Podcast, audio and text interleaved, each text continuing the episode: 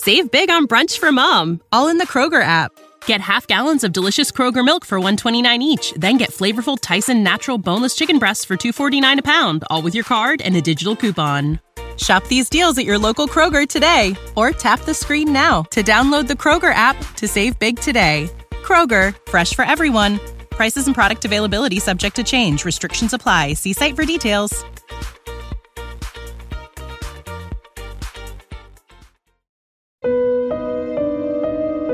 Hi, I'm Kathy with a C.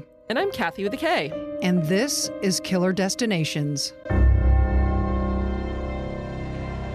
Today's destination is Sacramento, California. Sacramento is the state's capital and lies at the confluence of the Sacramento and American rivers. The district of Old Sacramento harkens back to the city's gold rush era with wooden sidewalks and wagon rides. The California State Railroad Museum, one of several museums in Old Sacramento, depicts the construction of the Transcontinental Railroad, one of the country's earliest technological feats. Sacramento was chosen as the state's capital when California was founded in 1850.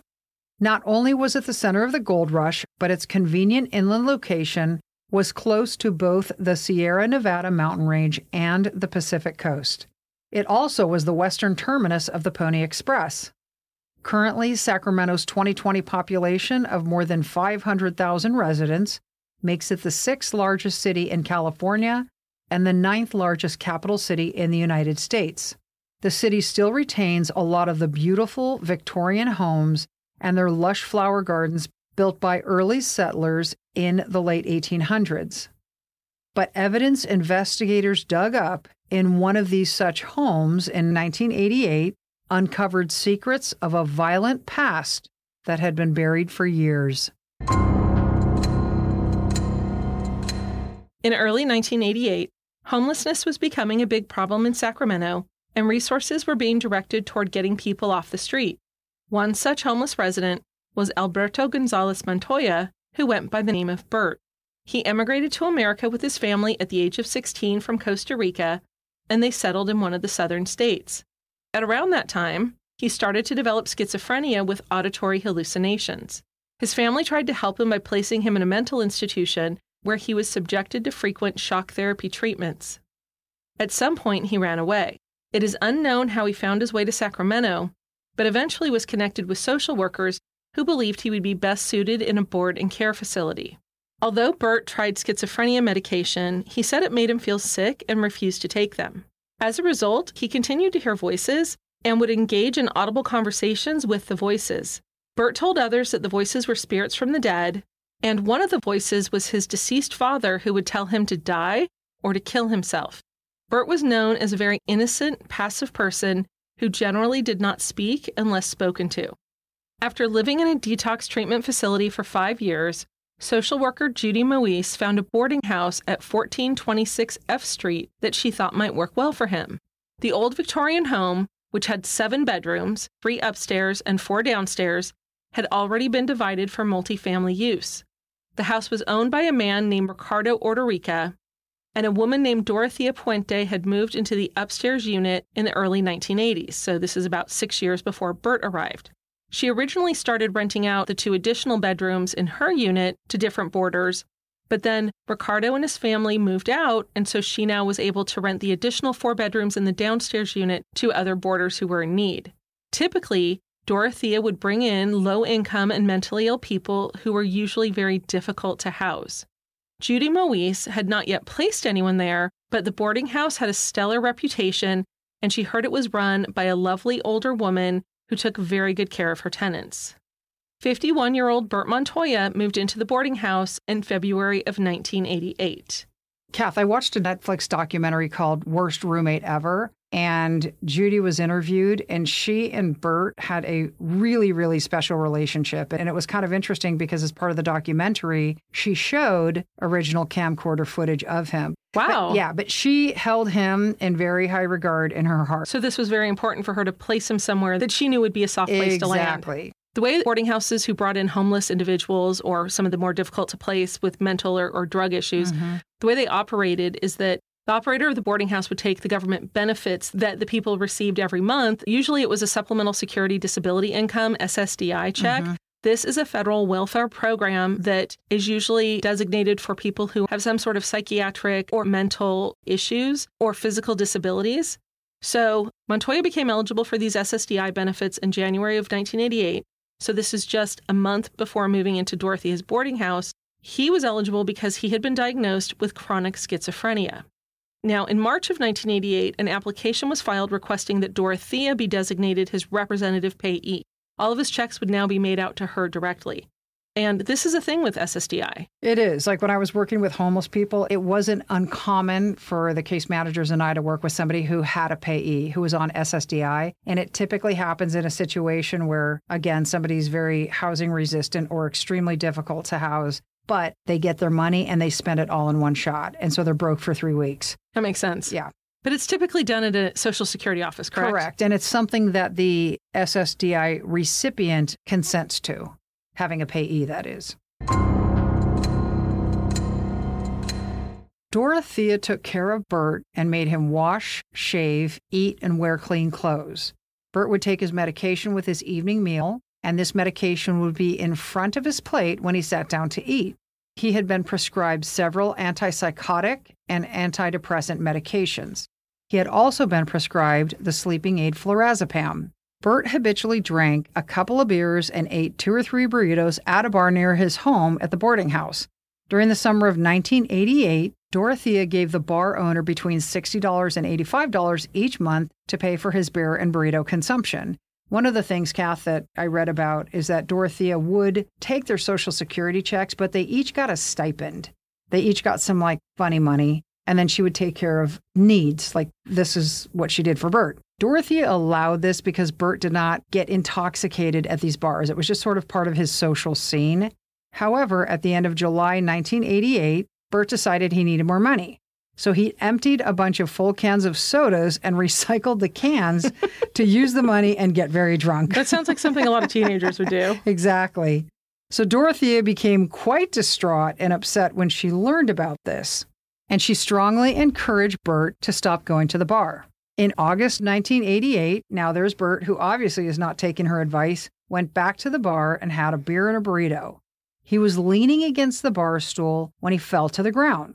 The bar owner, who knew him and knew Dorothea, called Dorothea, but she wasn't home.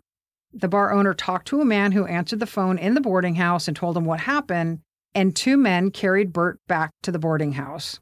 Dorothea arrived home a few minutes later and was very concerned about this incident.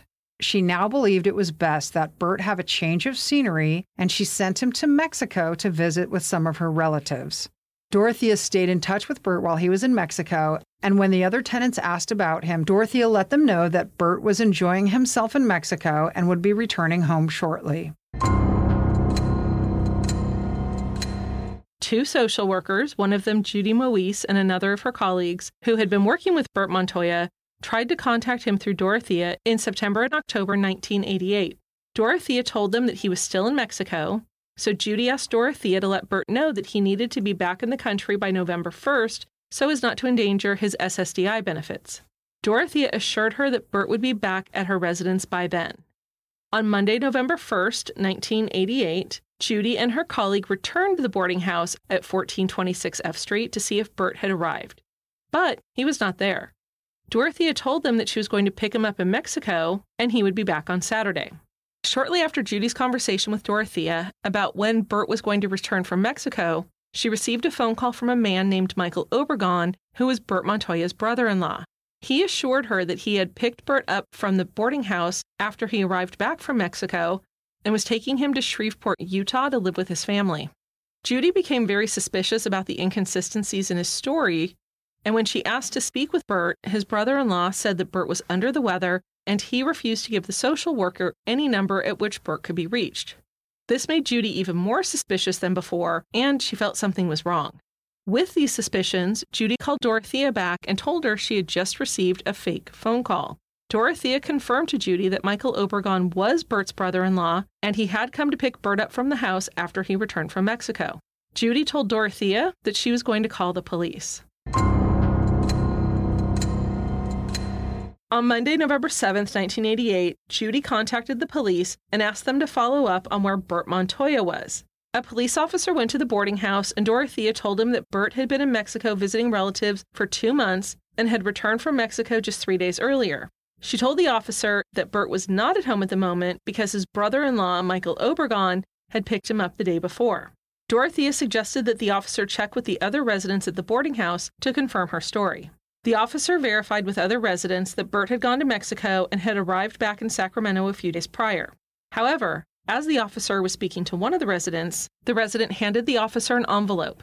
On it was written, She is making me lie for her. The resident later met the officer a couple of blocks away from the boarding house and told him that despite what he said, he had actually not seen Bert recently. However, the police didn't seem to look any more into Bert Montoya's disappearance, so Judy Moise kept pressing the police about more information. On November 10, 1988, Judy received a letter from Bert's brother in law, Michael Obregon. Judy notified the police the next morning and delivered the letter to homicide detective John Cabrera of the Sacramento Police Department to press for a more substantive investigation. Kath, the letter had been postmarked from Reno, and Judy was just highly suspicious. She thought it was fraud. So, Detective Cabrera then ran a history of any interactions the police had with Dorothea Puente.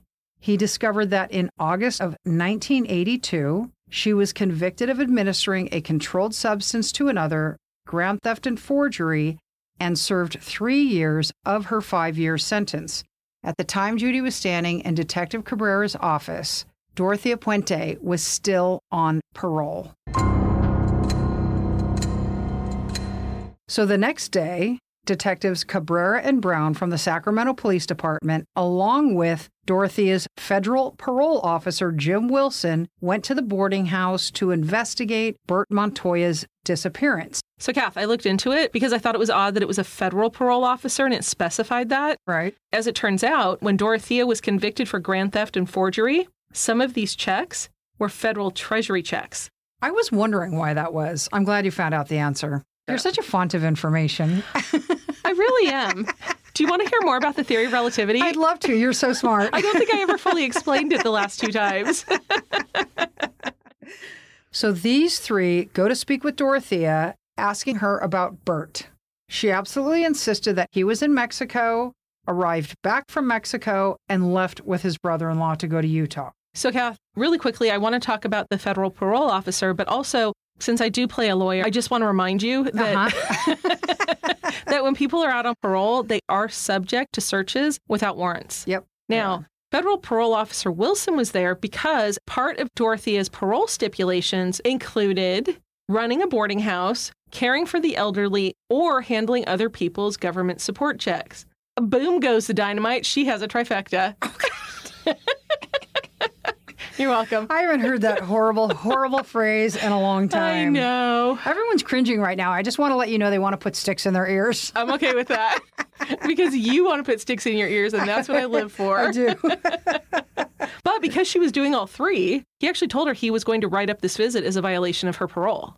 Also, bringing him along because she was subject to search, he could have walked in the house and said, Hey, Missy, we'd like to search your house. It doesn't mean the Sacramento detectives necessarily get to do it, but he's massaging the situation with Sacramento. So to speak.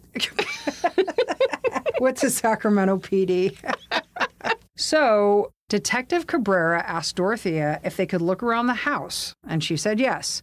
So, although she consented to them coming into her home, as they're leaving, Detective Cabrera says, almost like an aside, Hey, do you mind if we dig in your backyard? And they have a little bit of an exchange, and she says, Well, sure, sure, that's fine. You can dig in my yard. So the three men, Detectives Cabrera and Brown, and federal parole officer Wilson, began digging in the backyard.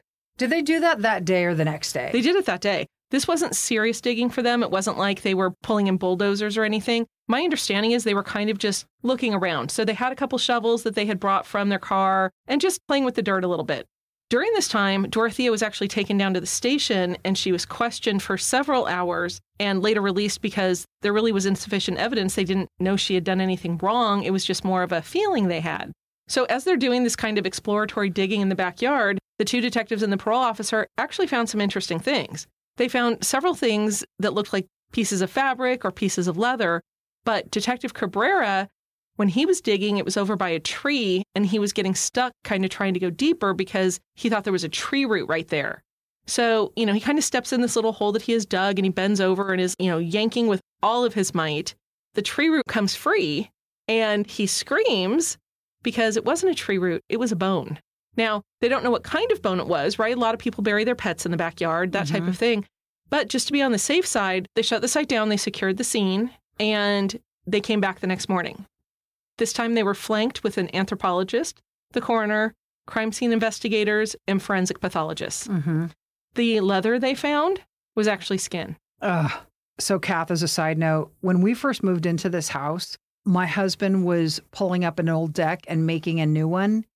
And I am digging in the garden. We're doing whatever we're doing. And I dig up bones. Oh my gosh. Yeah. And so I go into him and I'm like, hey, look what I found. And it turned out to be animal bones. So our prior neighbor, the person who owned this house, probably buried at least two dogs that I'm aware of that I came across. Now, and you knew the people in this house. Uh huh. For your whole life. I always thought they were weird. No, I'm just yeah. kidding. Shout out to Mrs. K. Hope you're listening. exactly. Dorothea had sent one of her tenants to tell Detective Cabrera, who was in the yard, that she wished to speak to him. She asked Detective Cabrera if she were under arrest, and he said no. She told him she was nervous and wanted to go over to the Clarion Hotel to have a cup of coffee with her nephew. And Detective Cabrera said, Go ahead, that's fine. The Clarion Hotel was really close and she could pretty much walk right across the street. So Detective Cabrera escorted Dorothea around the perimeter of the digging and out of her property. She did not return. She did what? Oh, no, God, no. This can't be your second She Yeah, I know. Dipped. she did dip. Stay tuned to see if she double dips. so, after finding human remains, one of the investigators asked Detective Cabrera where Dorothea was, and the detective directed the investigator to the Clarion Hotel. So the investigator goes across the street to find her, and shortly after that returns and says, Hey, she's not there. He said, Hey, she dipped, I believe. I'm sure that is exactly what That's he said. a quote. So after finding Dorothea gone, and after finding human remains, they did a very thorough search of the home and they uncovered a bunch of government issued identification cards with Dorothea's photograph, but all having different names. Ooh, handy. So, over the next three days, November 12th, 13th, 14th, seven bodies in total were found buried in the yard at 1426 F Street. Sacramento Police Lieutenant Joe Enlow spoke to the horde of media that was surrounding the crime scene and as body after body came out of the ground, Lieutenant Enlow eventually had to admit that the police department had no idea where Dorothea Puente was. And of course, they had to defend themselves on this. Like, how could you just let her walk away from a crime scene? And the detectives explained look, it was a missing persons investigation. Our initial discovery, we didn't know whether they were human remains. When we determined they were human remains, we had no idea whether they were murdered or whether she was connected in any way. What they did now believe is that this had all the markings of a serial killer. A female serial killer, no less. Exactly. California is always ahead of the curve. and so many bad things. Exactly. So many bad exactly. things. Exactly. None of the good. A warrant was issued for Dorothea Puente's arrest on November 14, 1988. So, who was Dorothea Helen Gray Puente? She was born in 1929 and grew up in Redlands, California. This is a city just about 65 miles east of Los Angeles in the heat of the desert. Mm-hmm. Her father died of tuberculosis when she was just eight years old, and her mother died in a motorcycle accident the following year. However, life was never easy for Dorothea prior to her parents' deaths. Her father was an alcoholic who, on multiple occasions, threatened to kill himself in front of his children. After her father died, her mother, who was also an alcoholic and a sometime prostitute, lost custody of her children and died that same year. According to journalist Martin Koos, in an article published in Sactown magazine in the August September 2009 issue, Dorothea was the sixth of seven children. We had not found that anywhere else. Anywhere. It, it ranged from six to 18, I yes, think. Yes, there was nothing definitive. Right. After the mother died, all of the children were sent to an orphanage. And according to an LA Times article by journalist Rich Connell published on March 28, 2011, Dorothea was sexually abused while at the orphanage. Kath, I read that even while her mother was alive, after her mother lost custody of her, that the kids bounced from relative to relative to orphanage to foster care between Los Angeles and Napa. That's awful. Yeah, exactly. And so just this very unsteady, unstable situation. Now, according to the SF Gate magazine article by journalist Katie Dowd, by the age of 16, Dorothea was working as a prostitute out of a motel to survive. Kath, I read in the same article by Mr. Coos that she was doing this in Olympia, Washington. Oh, Yeah, by the time she so somehow she made it up there. Exactly. Now, as World War II came to a close, so this is probably like 1945, 16 year old Dorothea started dating a 22 year old soldier named Fred McFall. She actually married him a few months later in Reno, Nevada. On the marriage certificate, she was 16, remember? She actually said she was 30 and used an entirely different name. I wonder if he knew her real age because he was a youngster. He was 22. Right. Hmm. Anyway, Dorothea and Fred had two children, but both were eventually given up for adoption. And Kathy, as we were reading through this, you actually had a quote that kind of summed it up about how she was similar to her mother. oh, it said, uh, oh gosh, it was a great quote. It said something like, she had inherited her mother's lack of maternal instincts. I believe that Fred left her in 1948, which was the same year her second child was born. So her first child, she actually gave to relatives who eventually adopted the child. Both of them were girls. And then a girl baby was born in 1948. Her husband leaves her. She gives this girl up for adoption. Well, I think she may have given her up for adoption because she was sitting in jail at the time. She was sitting in jail after giving birth, I believe. Okay. Dorothea was actually arrested in Southern California in 1948 for passing forged checks, which is what pushed her husband to leave. Right. So Dorothea was convicted on these charges, though, and sent to jail for about four months. Yes. So, this was the beginning of a string of marriages, arrests, and prison time for Dorothea. Over the next 20 years or so, police became very familiar with her. She served time for running a brothel in Sacramento and was known to cash government benefit checks mailed to her tenants. In 1978, Dorothea was arrested for forging signatures on her tenants' benefit checks. For her arrest in 1978, she only got probation. But in order to avoid probation officers, it was later discovered that Dorothea frequently used aliases. Her fourth husband, Pedro Angel Montalvo, and I know I said that with the best accent, thought she was a doctor actor from a big Mexican family. And it cracks me up. That girl does not look like she has a single drop of Hispanic blood. Well, not only that, but are you really a doctor slash actor? I I mean, know. I know that I'm a podcaster slash lawyer on TV, Right. but I'm not really sure that's a thing. Exactly. So Dorothea's fourth husband, Pedro, complained about her compulsive spending habits and said that that was what brought an end to the marriage. So in 1968, Dorothea was around 39 years old. She married a man named Roberto Jose Puente. The marriage ended 16 months later, but she kept his last name. The dissolution of this marriage seemed to be what made Dorothea go straight. And in the 1970s, she completely changed the way she looked. She was known for wearing tight, revealing clothes, and she was known also for having big hair, lots of makeup, that kind of thing. So she was a lot like you. That's right. Uh-huh. That's right. Dorothea began wearing modest clothing, things that were loose fitting, and she stopped dyeing her hair. So she just decided to go gray. And this is when she decided that she was going to run a room and board in Sacramento and help people. This was the same time that Dorothea had told friends that she was now a devout Christian and wanted to demonstrate it with her actions by giving back to the community. So she opened her house to those most in need, kind of who we had talked about. It was the homeless, the drug addicted, the people with mental health issues, to give them a safe place to land. She also began hosting AA meetings in her home, and local social workers began to know her better, saw that she was just this really sweet, nice old lady who, by the way, looked a lot like Mrs. Doubtfire. Totally. She totally did.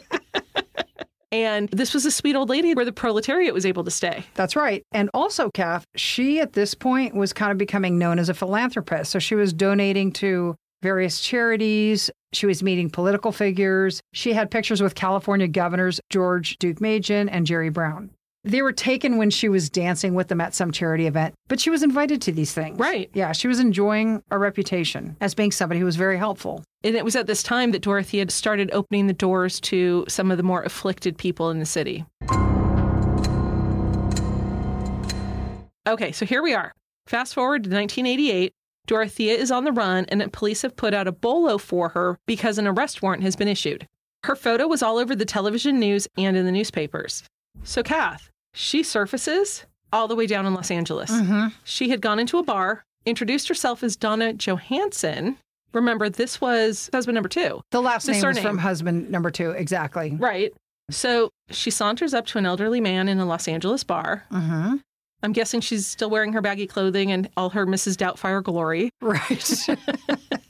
She bought him a drink and started chatting him up. She asked about the amount of his Social Security disability checks. because that's what you talk about at a bar. Romance is alive and well in Los Angeles. How much do you get? and to get his interest, she said that she could get him bigger checks, Mm-hmm. offered to cook him Thanksgiving dinner, and suggested she move in with him. Bing, bang, boom, she's done. Exactly. Why waste time, sister? exactly. Life is short for people around you. Oh my God. We're so irreverent. So, this Donna Johansson gave him her phone number and the room number of the motel where she was staying. I think it was called the Notel Motel It probably was. in downtown Los Angeles.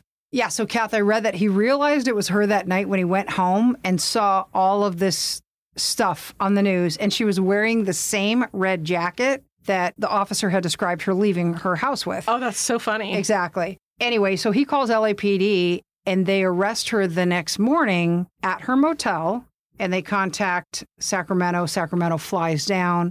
They pick her up on this arrest warrant. It's very dramatic. Like there's actually footage of it where the Sacramento detectives are flying in on what is clearly a private jet Right. to get their gal. Well, there was a TV station in Sacramento that wanted to fly their reporters down when they found out that Dorothea had been arrested and they were going to take the jet. And so they said to the police, You can ride with us, but you take her back on the jet and we get to have an interview with her. Oh my gosh. Yes. I did not realize that. And they agreed to it, but there was some sort of stipulation that meant that it wasn't like the golden ticket, but they still did get to interview her. That is really fascinating. She's in custody. She's in a custodial setting. She's not being interrogated by the officers. She's being asked questions by reporters. And she didn't have to answer them. I do remember seeing footage of the dramatic recapture. And what was clearly like a Learjet coming down oh, together. Oh, like it was exactly. It's like, wait, Sacramento PD has jets. we fly Allegiant, they're flying Right, Lear. exactly. go Spirit, go Spirit. Uh, by the way, when the police found her, she had over $3,000 in cash in her purse. So once it had been made public that Dorothea had been arrested, the adult children of Dorothea's first tenant, a woman named Ruth Monroe, came forward to ask the police to include the death of their mother in their investigation of Dorothea Puente. Ruth Monroe's son Bill told the police that he believed she poisoned his mother Ruth. Bill told investigators that Dorothea and Ruth had been close friends and attempted to start a business together selling breakfast and lunch at a Sacramento bar. Dorothea ran the business end of things and Ruth financed most of it. According to Bill, Dorothea pressured his mother, Ruth, several times for money, saying the business was losing cash. Ultimately, they had to shut the business down. And it was only a few months between when it opened and when it shut down. Exactly. It was a very, very short thing. I saw Bill in an interview, and the way he tells it is that Dorothea kept saying, Hey, we're losing money. I need more. Hey, we're losing money. I need more. Hey, we're losing money. I need more. And Ruth was like, Okay, here you go. Here you go. Here you go. And finally, they both were like, Uncle, this thing has to shut down. So, shortly after the business shut down, Ruth's husband, who was her second husband, and I believe they had only been married a year, was diagnosed with cancer.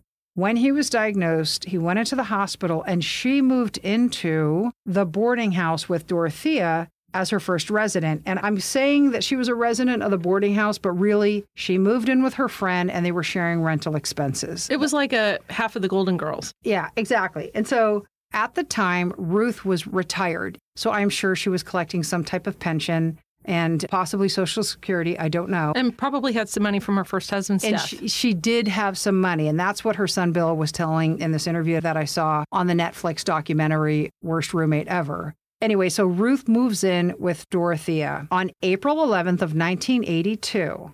Things began to settle down for Ruth and she was looking forward to the future. She was healthy, she was happy. Yes, she was nursing a cancerous husband, but he was primarily being taken care of in the hospital and she would visit him on a daily basis. But she had five healthy children, four of whom lived in Sacramento and saw her very, very frequently. Bill, I believe, saw her daily. And she had 18 to 20 grandchildren. I can understand at that number why she lost count. exactly. It's like that's what the newspapers reported 18 to 20. It's like Holy like, cow. Okay. So, two weeks after Ruth moves in with Dorothea, on the evening of April 25th, 1982, Bill noticed that his mother looked tired and he was visiting her as he was customarily doing after work. And he said she was drinking something green and asked his mom what it was. And Ruth told him that Dorothea had fixed her a creme de menthe to help calm her nerves and relax her. Now, Bill thought this was odd because his mom didn't really drink, and he had noticed this drink at least two or three occasions. But then he figured, what the heck? If it calms her and helps her sleep, More power to her. Exactly. So, two days later, on April 27th, Bill goes back to visit his mom and he gets to the boarding house, and Dorothea tells him, No, no, no, your mom is sick. Don't bother her. And so he says, What's going on? You know, I want to see her. And she goes, No, no, no. I took your mom to the doctor and he gave her a shot to make her sleepy. So she needs some rest. So he says, No, I want to go see my mom. So he goes upstairs and he goes into his mother's bedroom. And Kath, he said that his mom is lying in her bed, not moving. And he goes and he's rubbing her back and like, it's okay, mom. Like, you're going to feel better. And he says her eyes were open. So he knew she wasn't sleeping. She was crying, Wow. but she wasn't speaking and she wasn't moving. So he comforts her, says, Everything's going to be okay. You'll feel better. I'll see you tomorrow.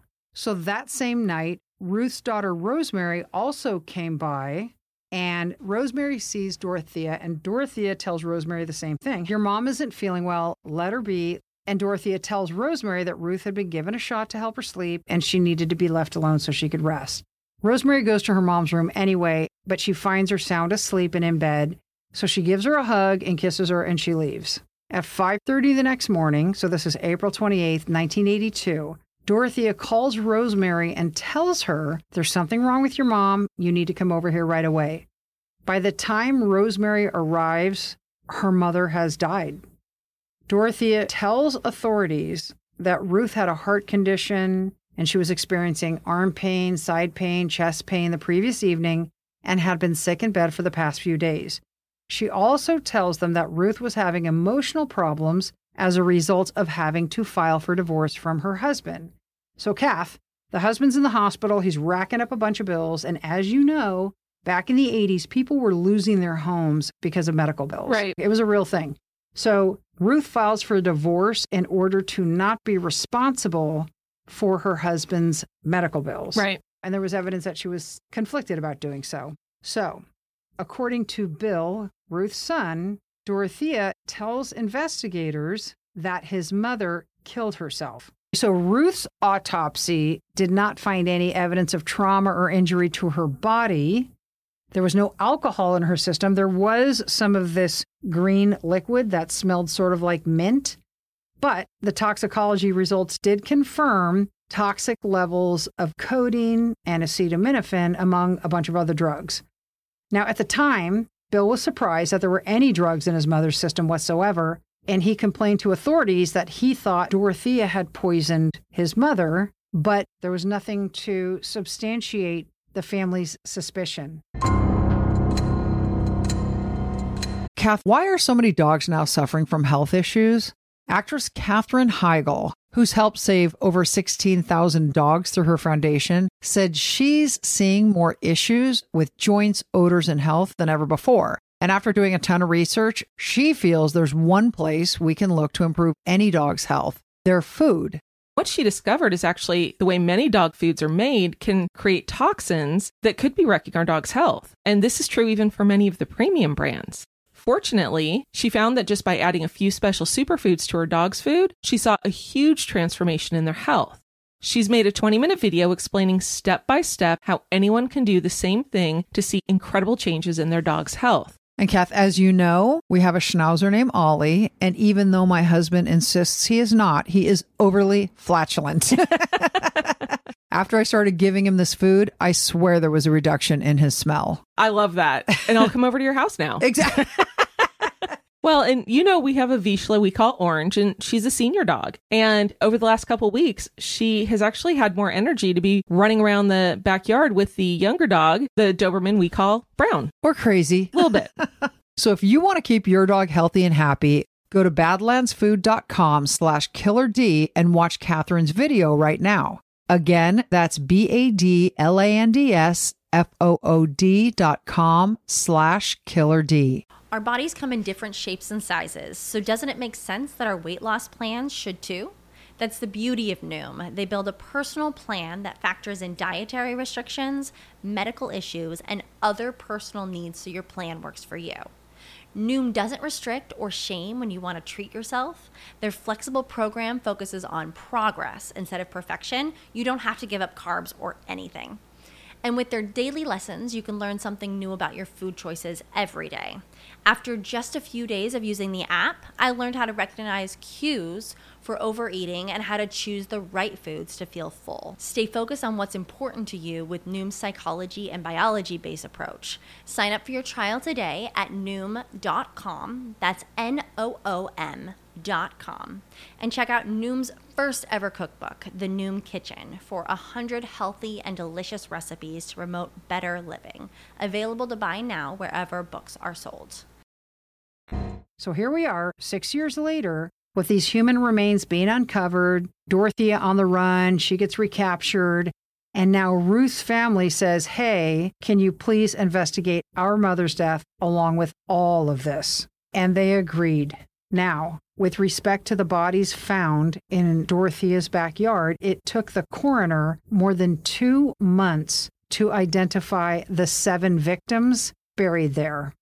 The first person who was uncovered in the boarding house's backyard was Bert Montoya. This is the schizophrenic man who social worker Judy Moise kept pressing Dorothea and the police to find out where Bert Montoya was. Mm-hmm. When he was uncovered, his body was fully clothed and it was wrapped in many layers of knotted bedding and plastic that had been secured with duct tape. The coroner ruled that he had been dead for weeks to months and his body had remained unburied above the ground for one to six days. Another tenant named Benjamin Fink was identified on November 21, 1988, one week after his remains were discovered. He was wearing only boxer shorts and socks, and he too was wrapped in plastic and a knotted bedspread that was secured by duct tape. Two and a half weeks after Benjamin Fink was identified, the coroner's office confirmed two additional bodies. One was Vera Faye Martin, whose body was found buried just an inch or two under a metal shed in the backyard, enclosed in layers of knotted sheets and tied with twine. Vera's body was clad in a dress, bra, and pantyhose. There was a watch, a ring, and earrings buried nearby. Dorothy Miller's remains were also confirmed. Her body was discovered under some concrete that had been laid around some rose bushes. Like the others, she was wrapped in plastic and fabric that had been knotted and tied with twine. She was wearing two blouses, a long slip or dress, stockings, and underwear. She was in the fetal position with her right arm taped across her abdomen and a large piece of duct tape which ran around her knees and legs. Three days later, a fourth body was identified as James Gallup, whose remains were found under a gazebo. His body was wrapped in the same manner as the others. He was wearing only a short sleeved shirt and socks, and a tie was wrapped tightly three times and knotted around his lower left leg and thigh, so it kind of pulled the left leg back under the thigh. Another piece of fabric was wrapped around his right leg and thigh, and then a belt was wrapped around his right ankle and right thigh. Another body they found was Betty Palmer, who was found in a very shallow grave in the front yard. She was the only body found in the front yard. She was wearing a sleeveless nightgown with another dress over it and was found in a seated position. She was also wrapped in a sheet, but her hands, her head, and her legs just above the kneecap had been cut off. None of these body parts were ever found. The last body to be identified was that of Leona Carpenter, which was done on January 6, 1989, more than two months after they first discovered the bodies. Her body was in a fetal position and she had clothes and shoes on and was in an advanced state of decomposition. It was estimated that she had been dead for a number of months. It was estimated that each of the bodies found buried at the boarding house had been in the ground for a minimum of several weeks, which was Bert Montoya, and a maximum of two years. None of the bodies had any visible evidence of trauma, and the blood had been drained from all of these bodies except for Montoya's. In each of the seven victims, the coroner classified the cause of death as undetermined. So, Kath, what was interesting about the documentary that I watched when Detective Cabrera was doing an intensive search of the house, along with other detectives, there was this one room. He said when you walked into it, the carpet was very cushy. And he realized that there were actually two layers of carpet. So he says he pulls back the first layer of carpet, and this overwhelming, horrible smell just hits him. And he had been told that the house had smells to it. The second layer of carpet was over hardwood, like actually beautiful old hardwood, you know, the kind that you envy and you want in your house. That was probably original to the Victorian home. That's exactly right. When he pulls off both layers of carpet and is looking at the original hardwood, it is just stained, but it doesn't necessarily look like blood. It's just like you can see these liquid parts. The smell, obviously, was the decomposition because Detective Cabrera believed that this is where the bodies were prepared for burial, whatever that meant, right? So whether they were cutting off limbs or, or draining the blood. draining blood, he believed that this room was that room. One of the things that actually I found most upsetting in doing the research about this case, all of the victims had photographs. Some you could tell were mugshots and some were not. Some were just taken like some were smiles and whatever.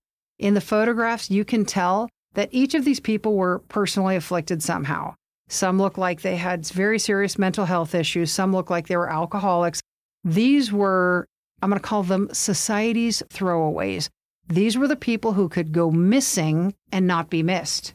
So I did not see a single article when I was doing research for this that gave a biography of the lives of any of these people. And it was so sad because they were identified and they were described, like you just did, but they weren't discussed as to any substantive content of their life. So Dorothea was charged with nine counts of murder, which included the seven bodies dug up in her backyard, the death of Ruth Munroe, whose children believe she was poisoned, as well as a ninth person, Everson Gilmuth. So when Dorothea was in prison in 1982, she began a pen pal relationship with Everson Gilmuth, whom she referred to as Gil. He was 77 years old. And Yes. Dorothea was 56. She, exactly. And he was living in Oregon. So I have no idea. I did not read anything as to how they actually originally connected. So Dorothea gets released from prison in 1985, and Gil moves to Sacramento to be with her. Dorothea wrote Gil's sister in October of 1985 to let her know they were planning on getting married on November 2nd. On their wedding day, Gil sent a mailgram to his sister to let her know they were going to Palm Springs for their honeymoon. So shockingly, I didn't know what a mailgram was, even though I do know the theory of relativity. Right. So I had to look it up. So a mailgram is when a message is called in to somewhere Oregon, and this mm-hmm. would be Dorothea calling into this post office. They transcribe the message for her, and then that post office will deliver the mailgram directly to the intended recipient. That's like email. That was their version, like, oh, we got to get it to her quickly. Exactly. We're going to do a mailgram. Ding dong, you've got mail. Exactly. exactly. And if you don't understand that reference, ask your parents.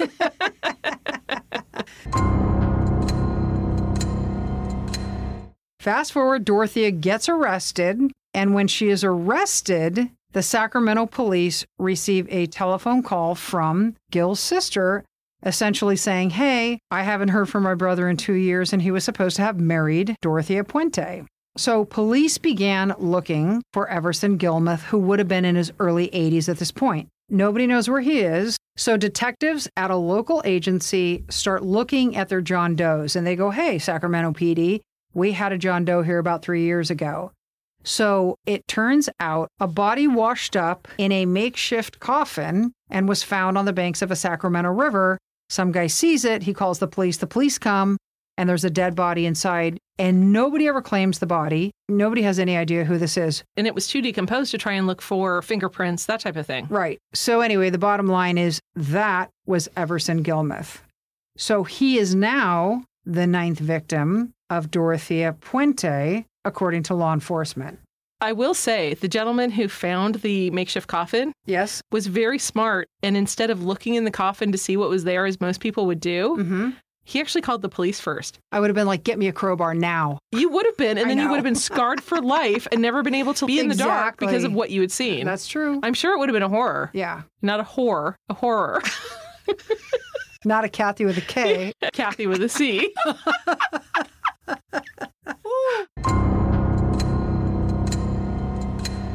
Trial began on February 9, 1993, in Monterey County, which is about 200 miles south of Sacramento, after a defense motion to move the trial was granted. This was more than four years after Dorothea Puente, now 64 years old, was arrested in Los Angeles. Judge Michael Virga was presiding. During his opening statement, Assistant Chief Deputy District Attorney John O'Mara accused Puente of killing nine people and burying seven of them in the yard of her home. O'Mara admitted that it would not be easy to prove that Dorothea Puente killed all of the nine victims, and he confirmed that pathologists were unable to determine the cause of death for any of the seven bodies they recovered at Puente's home because the bodies were too decomposed. Instead, O'Mara suggested that the jury needed to look at the totality of the circumstances.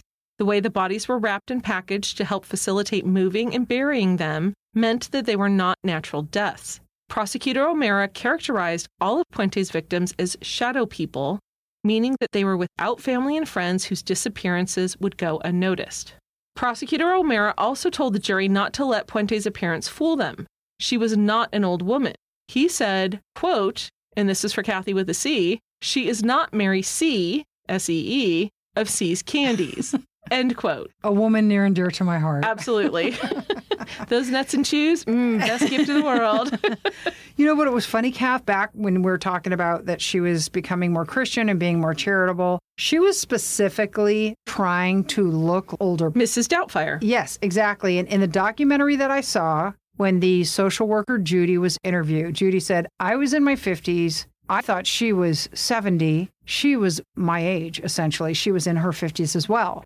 But she purposefully wore her hair like a little old lady, all like short hair curls. And she had these big, I'm going to call them matronly glasses, these very big glasses that covered like a third of her face, you know? She looked like somebody who was trying to look like an old woman because honestly, from her nose up, she didn't look old. It was almost like a caricature, like somebody trying to look old. That's when I saw the picture, I was like, okay, she's either younger or she's aged very well. Or she's aged with the help of doctors. Well, that's true because supposedly she spent some of her money on a facelift. How old was she at the time of her trial? She was 59. Okay. She looks like she's trying to be a 70 year old. The prosecutors kind of had an uphill battle in the sense that, you know, here's the little old lady from Pasadena sitting at the defendant's table, and all of the victims are people who have struggled. So, first, I appreciate the Beach Boys reference. Mm-hmm. Thank you for that. But it also was don't judge a book by its cover. Totally. So, prosecutors allege that Dorothea Puente killed her victims with overdoses of medication so she could cash their Social Security and other benefit checks. With respect to the financial motive, the prosecution presented evidence that only Bert Montoya had Dorothea changed to be his payee for the SSDI benefits. As to all of the other six victims who were buried in the yard, Dorothea forged their signatures on their government benefits checks. In the unpublished California Court of Appeal opinion, it is estimated that the total amount that Dorothea was able to steal from her tenants was around $42,000. Kath, I read a bunch of different articles and there were many different numbers as to how much she stole. And the highest number I saw was 87,000. But that number could have included benefits that Dorothea stole or signed over to herself as part of rent payments. We don't know exactly. Right. And of course, I know everybody is just dying to know how much that is in 2022 dollars. of course. so, depending on the amount, 42,000 to 87,000, it means that just over 18 months, she stole anywhere from 110 to a quarter of a million dollars. And Kath, I also read that this was able to happen because one of the rules of the house was that none of the tenants were allowed to touch the mail. Only Dorothea could touch the mail. Toxicologists found traces of common prescription sedatives in the bodies of all seven victims buried at the boarding house. Chief Public Defender Kevin Clymo compared his client's trial to a witch hunt. He said Dorothea Puente may be a thief, but had no motive for murder. Defense attorney Clymo said she might be responsible for burying bodies in the yard, but she could not be found guilty of killing the victims because they could not exclude natural death, and these victims were old and decrepit and had a lot of problems. He said that the evidence will show that Puente was operating what was akin to a hospice. Defense attorney Clymo said that eight of the nine people who died did so from natural causes after long illnesses. The ninth, who was also elderly and infirm, referring to Ruth Munroe, whose husband was dying of cancer, committed suicide by taking an overdose of codeine and acetaminophen. One of the prosecution witnesses was Donald Anthony, who posed as Bert Montoya's brother in law, Michael Obregon, in a phone call to the social worker, Judy Moise. Anthony testified that he called Judy at Dorothea Puente's direction and told her he was taking Bert to Utah. To lend further credibility to the story, he and Dorothea rode a bus to Reno and mailed a letter from there to make it look as though Bert put it in the mail on his way to Utah. Donald also testified that Dorothea Puente directed him to handle the letter wrapped in a paper towel to avoid getting fingerprints on it. Donald Anthony told the court that he loved Dorothea like a mother, but came forward after seeing news reports about the seven bodies recovered in her yard. Sacramento Police Homicide Detective John Cabrera testified that Dorothea Puente appeared shocked when she looked into a hole that had been dug in her garden and she saw the remains of a human being. Dorothea did not stay around long enough to see the second of the seven bodies disinterred from her yard that day. I believe that was the day she dipped. I believe so too. Detective Cabrera also testified about finding empty flurazepam capsules. The next day, forensic pathologist Dr. Robert Anthony testified that all seven people found buried in Dorothea Puente's yard ingested flurazepam in the 24 hours prior to their death. Dr. Anthony explained that flurazepam is routinely eliminated from a living person in less than a day, and the fact that it was still in the victim's toxicology results proved they died within 24 hours of ingesting this drug. Kath, I want to read a paragraph from an article written by Martin Coos, and it was in the August September 2009 Sactown magazine.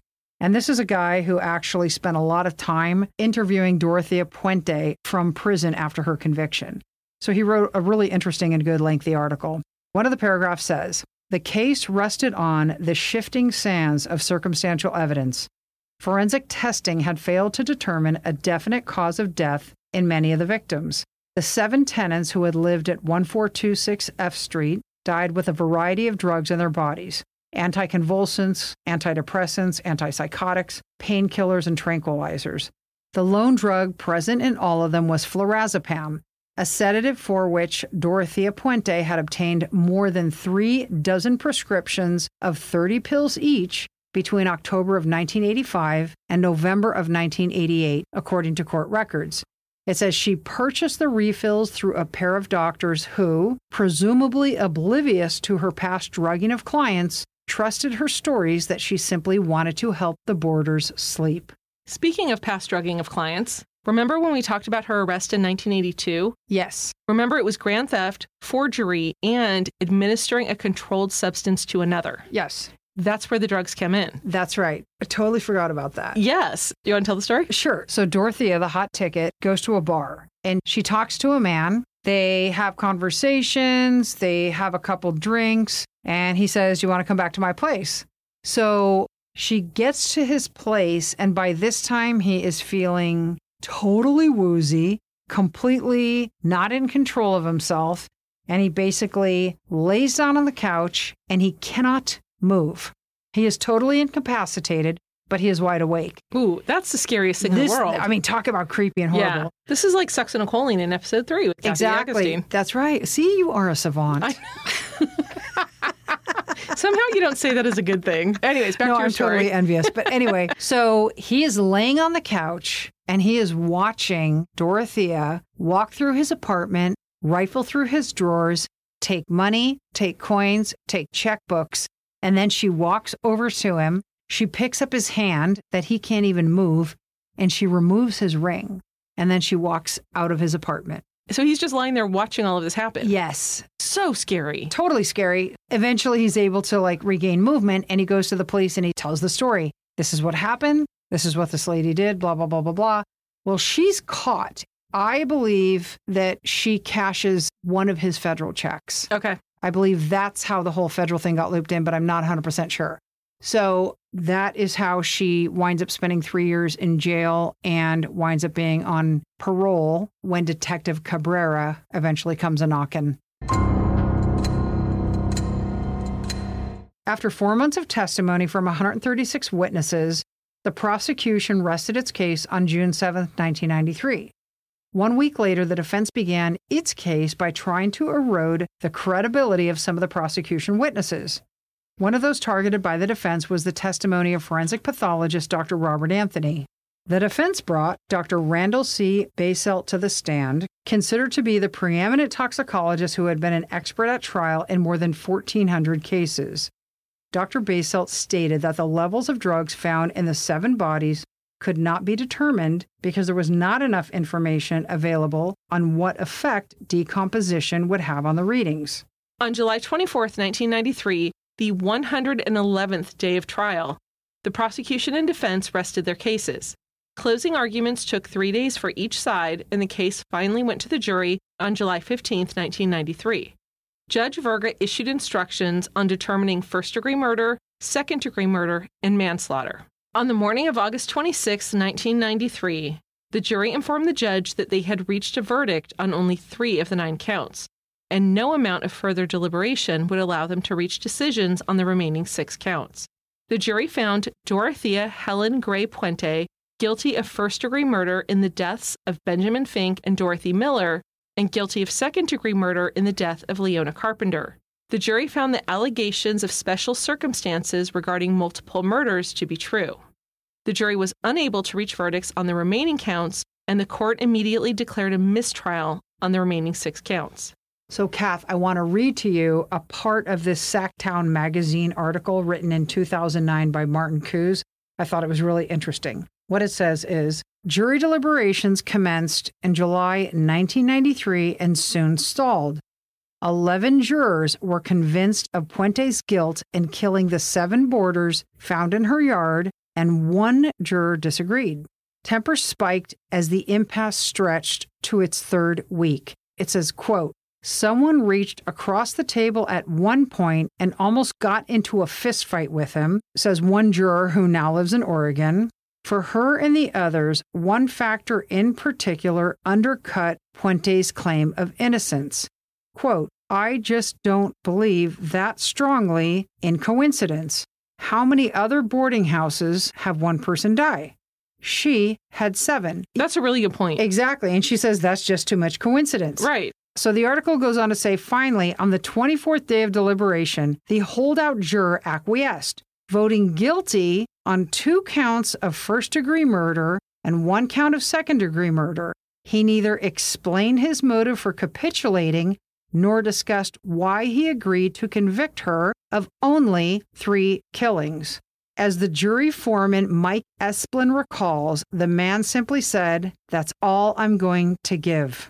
So these jurors were pushing for conviction on the seven people buried in her yard. It was 24 days, wasn't it? Yeah, something that like they that. deliberated? Like on the 24th day, this guy basically was like, "Fine, I'll give you three. I would have killed him on like day four. I know. I mean, they started this in February. right, which led the defense to be very, very excited about the possibility of an acquittal. And the other thing I thought was interesting, though, is you always hear about juries when the trial goes to like three weeks, four weeks, what have you. They'll always lose jurors, right? Things Right. come up, life happens. All 12 jurors and the four alternates that started were the same ones that were there at the end of the trial. Which was incredible. absolutely incredible. One of the jurors, I want to say he was in the military and his unit left without him. And the judge is like, no, no, no, you're good. You're staying here. You'll meet them later.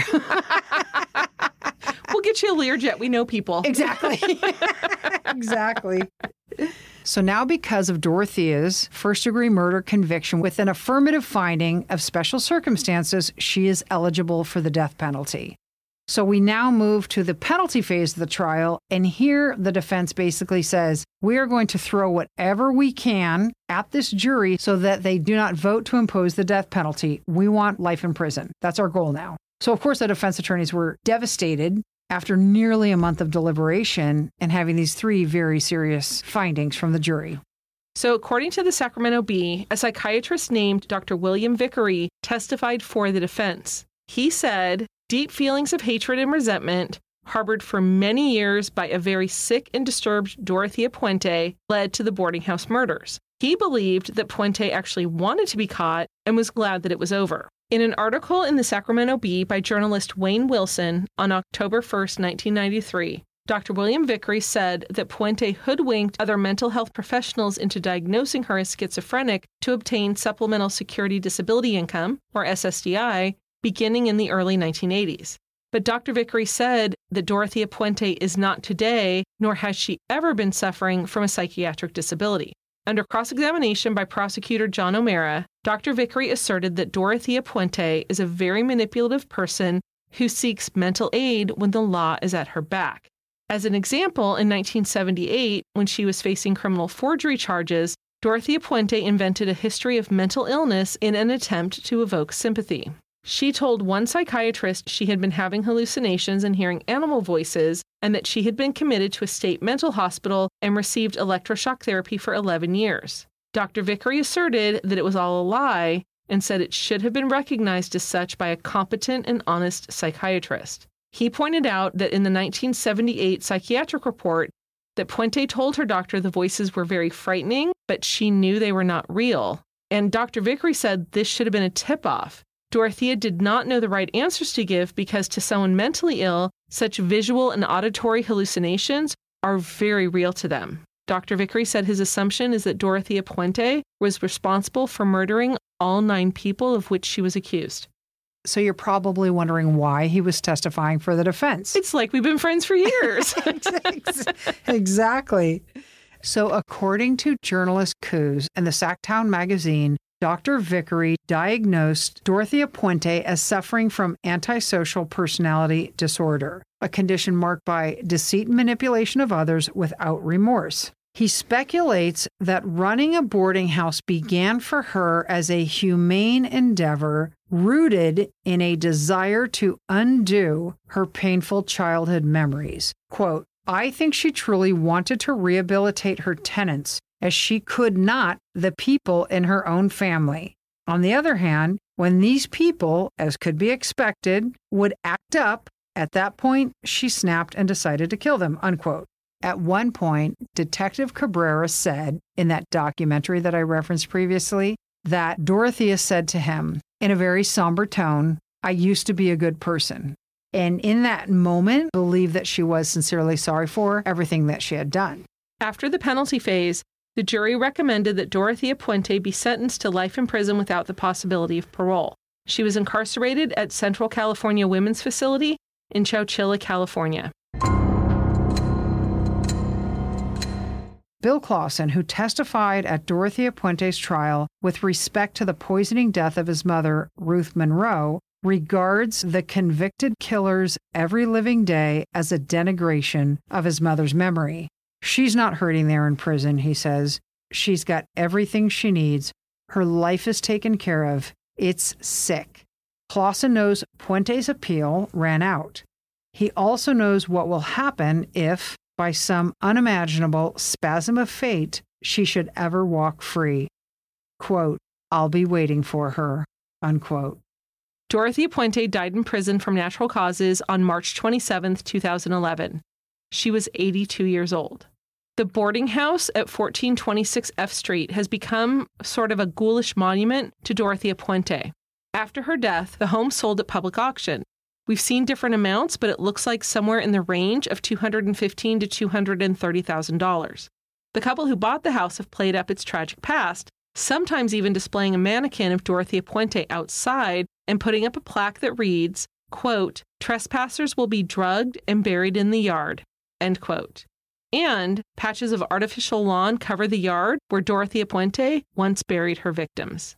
Detective Cabrera sort of lamented the fact that oftentimes when you have people who are tragically murdered in homes, the house is razed and a park is put in its place or some type of monument to the victims. That will never happen with this home because it was built in 1890. It is an historic home and will be forever preserved in Sacramento. We wanted to do a shout out to Elias0226 who left us a five star review on Apple Podcasts that said, You guys are perfect. Thank oh, you. Oh, thank you, Elias. You know us so well. oh, call me. Respectful to the families and the listeners, I just binged the entire podcast, though, with a frowny face. Elias, We you have too much time to kill. we do love you. Thank you for leaving us such a nice review. We appreciate hearing all of this. If you're listening and have not left us a review yet, please do so. And we actually will have a few update episodes coming up because on some of the cases that we've done in the past 50 episodes, yep, they have some movement in the appeals. yep, that's correct. So look for those.